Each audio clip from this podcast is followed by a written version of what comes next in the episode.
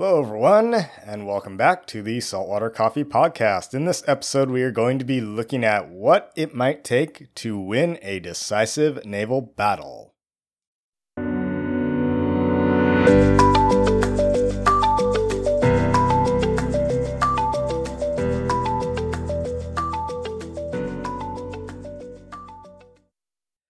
The need to gain and maintain control of the seas has been the primary goal of navies for centuries. There are a multitude of reasons for this and numerous ways to accomplish it. One way was to achieve a victory in a decisive battle. This question dominated naval thinking for many years. Sea control and power projection. The concept of a decisive battle is rooted in classic Mahanian naval doctrine, put forth by American naval theorist Alfred Thayer Mahan who argues, among other things, for command and control of the sea. Similarly, another theorist, Julian Corbett, also supported Mahan's concepts of achieving command of the sea through a decisive battle, but argued that command of the sea is a relative concept and not an end in and of itself. Historically, warfare in the 16th, 18th, and 19th centuries saw few European commanders, apart from Napoleon, attempting to end campaigns in a single afternoon. Between 1650 to 1815, there were very few, quote, decisive land battles. At sea, the concept of a decisive battle has little meaning. According to B.H. Liddell Hart, quote, there is no blitzkrieg possible in naval warfare. No lightning flash over the seas, striking down an opponent, end quote. While the famous Battle of Trafalgar may be seen as a decisive battle in 1805 against the French and Spanish fleets, the reality is that the war continued for another nine years, although the Royal Navy maintained control of the sea from then on. The indecisive nature of many naval battles has more to do with the nature of naval warfare. Navies don't possess the power to bring wars to a quick and decisive end. Mahan wrote about the influence of sea power, but not the decisiveness of it. Similarly, Colin S. Gray wrote about its leverage. A decisive victory at sea didn't mean the end of war in an afternoon, but rather a prelude to the use of a blockade or securing freedom of the seas, neither of which yield quick results. Modern naval theorists Wayne Hughes and Robert Girrier note that the goal of naval operations is generally that of either sea control or power projection.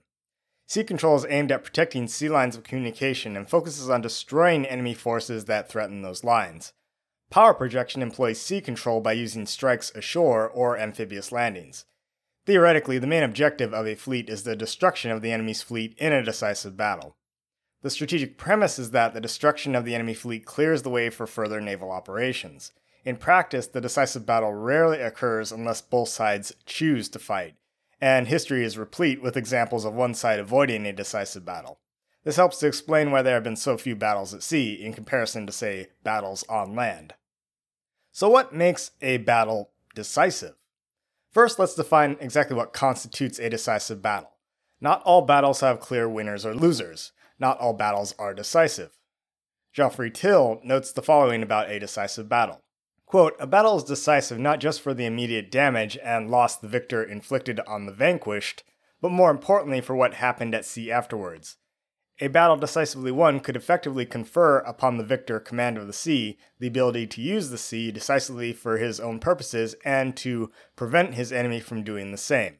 In other words, it's not enough to simply win a naval battle, but to win in such a way that defeats the enemy's ability to effect command of the sea. So this brings us to a question how do you win a decisive battle? Historical surveys of naval battles generally point to the following characteristics which are considered critical to achieving a decisive naval victory. The following is paraphrased from Geoffrey Till. First, operational level of concentration. Commanders at the operational level must create conditions that allow battles to be won at the tactical level. Ideally, forces must be concentrated on achieving one operational objective before dispersing or moving on to others. For example, in the 17th century, the Dutch were often caught between the operational needs of either directly confronting the British or protecting their merchant vessels. Alfred Mahan and other theorists stressed the importance of concentrating on and destroying the enemy force before dispersing to exercise sea control. Second, an accurate tactical picture. This is pretty self explanatory, but commanders need an accurate picture of the enemy and their movements. This has arguably become more important and abstract as distances and speed have increased with the progression of technology.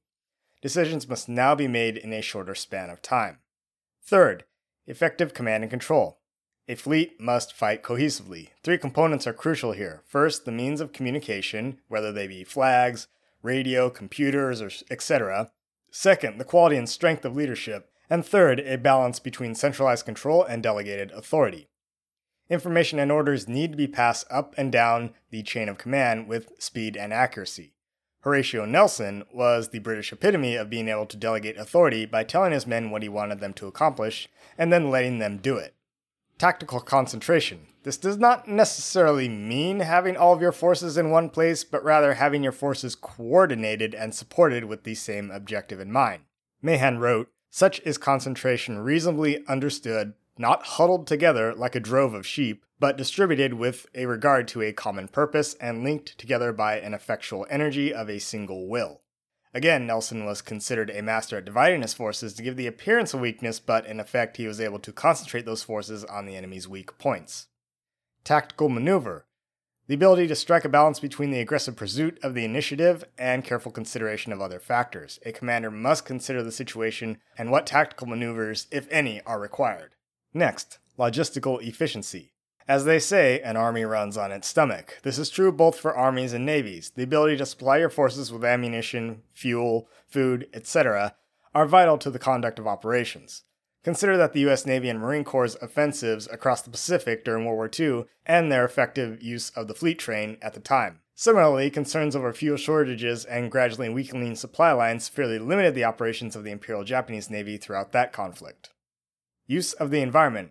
The ability to exploit the physical characteristics of a battle space, be it weather, coastline, sea states, underwater conditions, etc. Even in the modern era, the congested characteristics of the littorals add weight to the idea that the environment will still play a factor in success or failure. Superior weaponry. Perhaps one of the easiest concepts to comprehend is the application of sheer brute force.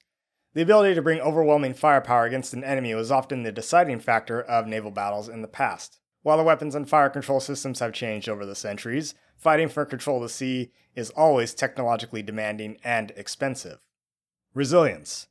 Naval assets must be able to absorb and retain their capacity to perform their missions. A ship put out of action or sunk is of no use. This extends to the crew as well. If the desire to avoid casualties or the feeling of being overly vulnerable takes precedence, then there will be a decline in the willingness to take risks. Finally, fighting spirit. The morale and commitment of the people doing the fighting are timeless factors that can determine survivability, success, or defeat. A well trained and skillful crew can make all the difference. A ship without a decent crew doesn't do anything. In conclusion, it's important to understand that this is not a recipe for a naval victory. You cannot simply check off the boxes here and guarantee success. If anything, the somewhat vague nature of these characteristics shows that every battle is different, and that there is no tried and true formula for winning. Any number of these factors can have a preponderance in deciding the outcome of an engagement. In fact, Ian Speller suggests that the increasingly complex network systems and nature of warfare places a higher emphasis on the coordination of numerous types of assets synergistically in campaigns that have military, political, economic, and societal aspects. In other words, singular decisive engagements may be a thing of the past, and the focus on operational art may be taking more precedence. This would imply that set piece battles are no longer the norm and something only found in Hollywood movies. Similarly, Till also notes that the current trends of globalization and the focus of postmodern navies on systems and partnerships to effect freedom of navigation on the seas renders the idea of decisive naval battles more in line with the modern navy and their focus on the exclusivity of nations and Mahanian doctrine. The increasing connectivity of the world would suggest that single nations can no longer shoulder the burden, but rather multiple governments must be ready to cooperate and respond to a multitude of threats at sea of any sort of magnitude from terrorism to professional opposing naval forces. Perhaps what this all amounts to is the effective use of one's own or multiple forces to bring about not only an effective military but also an economic and political outcome. In the end, to achieve a decisive outcome in naval warfare, the enemy must lose its ability to control the sea.